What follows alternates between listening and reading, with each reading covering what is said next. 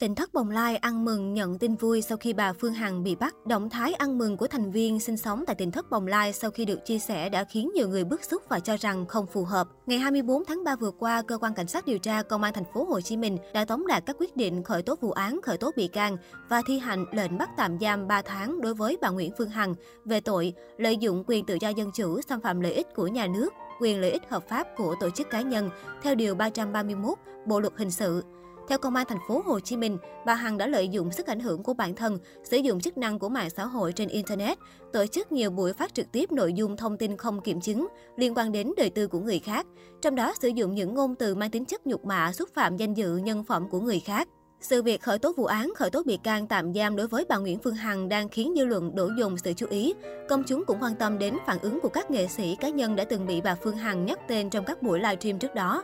Thời gian trước khi bị khởi tố bắt tạm giam trong nhiều livestream, bà Phương Hằng đã liên tục nhắc tới tình thất bồng lai và vụ việc của cô gái có tên Diễm My. Do vậy, không ít người đã đổ dồn sự chú ý vào động thái của những người sinh sống trong tình thất bồng lai.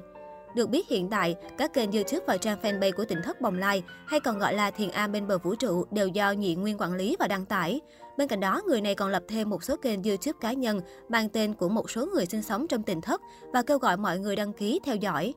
Sau thời điểm bà Phương Hằng bị bắt giữ trên kênh YouTube của Nhị Nguyên, đã chia sẻ lại đoạn clip quay cảnh ông Lê Tùng Vân nằm võng đáp trả lại lời thách thức của bà Phương Hằng sau hàng loạt ồn ào thời gian trước đó. Thêm vào đó, Nhị Nguyên còn đặt nhan đề cho đoạn clip là thầy ông nội báo trước tội lỗi bà Phương Hằng phải gánh chịu. Trước đó, không chỉ nhắc tên trong hàng loạt livestream với lời lẽ nặng nề, mà bà Phương Hằng còn từng tìm xuống tỉnh thất Bồng Lai ở Long An để đối chất trực tiếp với ông Lê Tùng Vân và những người sinh sống trong địa điểm này. Tuy nhiên, thời điểm đó, bà Phương Hằng dù đã đến khu vực tỉnh thất, chỉ ngồi trên xe, xe dừng lại một lúc rồi rời đi, vẫn chưa gặp được ai trong số này.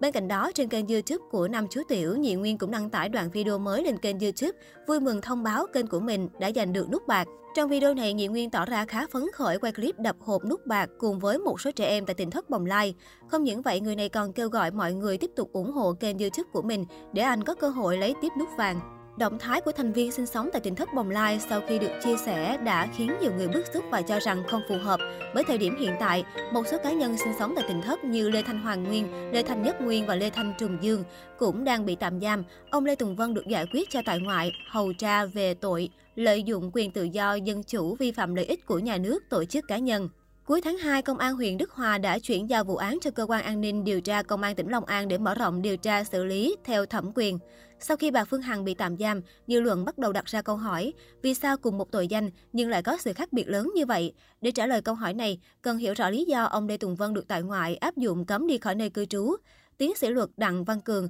từng phân tích, cơ quan điều tra chỉ tạm giam khi bị can thuộc các trường hợp theo quy định tại Điều 119 Bộ Luật Hình sự, cụ thể là bỏ trốn không có nơi cư trú rõ ràng, cản trở hoạt động điều tra. Bị can được áp dụng biện pháp ngăn chặn cấm đi khỏi nơi cư trú nếu không thuộc các trường hợp trên. Một điều đáng lưu ý ở đây là bị can bị cáo nếu là phụ nữ có thai hay nuôi con dưới 36 tháng tuổi là người già yếu bị bệnh nặng mà có nơi cư trú và lý lịch rõ ràng sẽ được áp dụng biện pháp ngăn chặn rời khỏi nơi cư trú.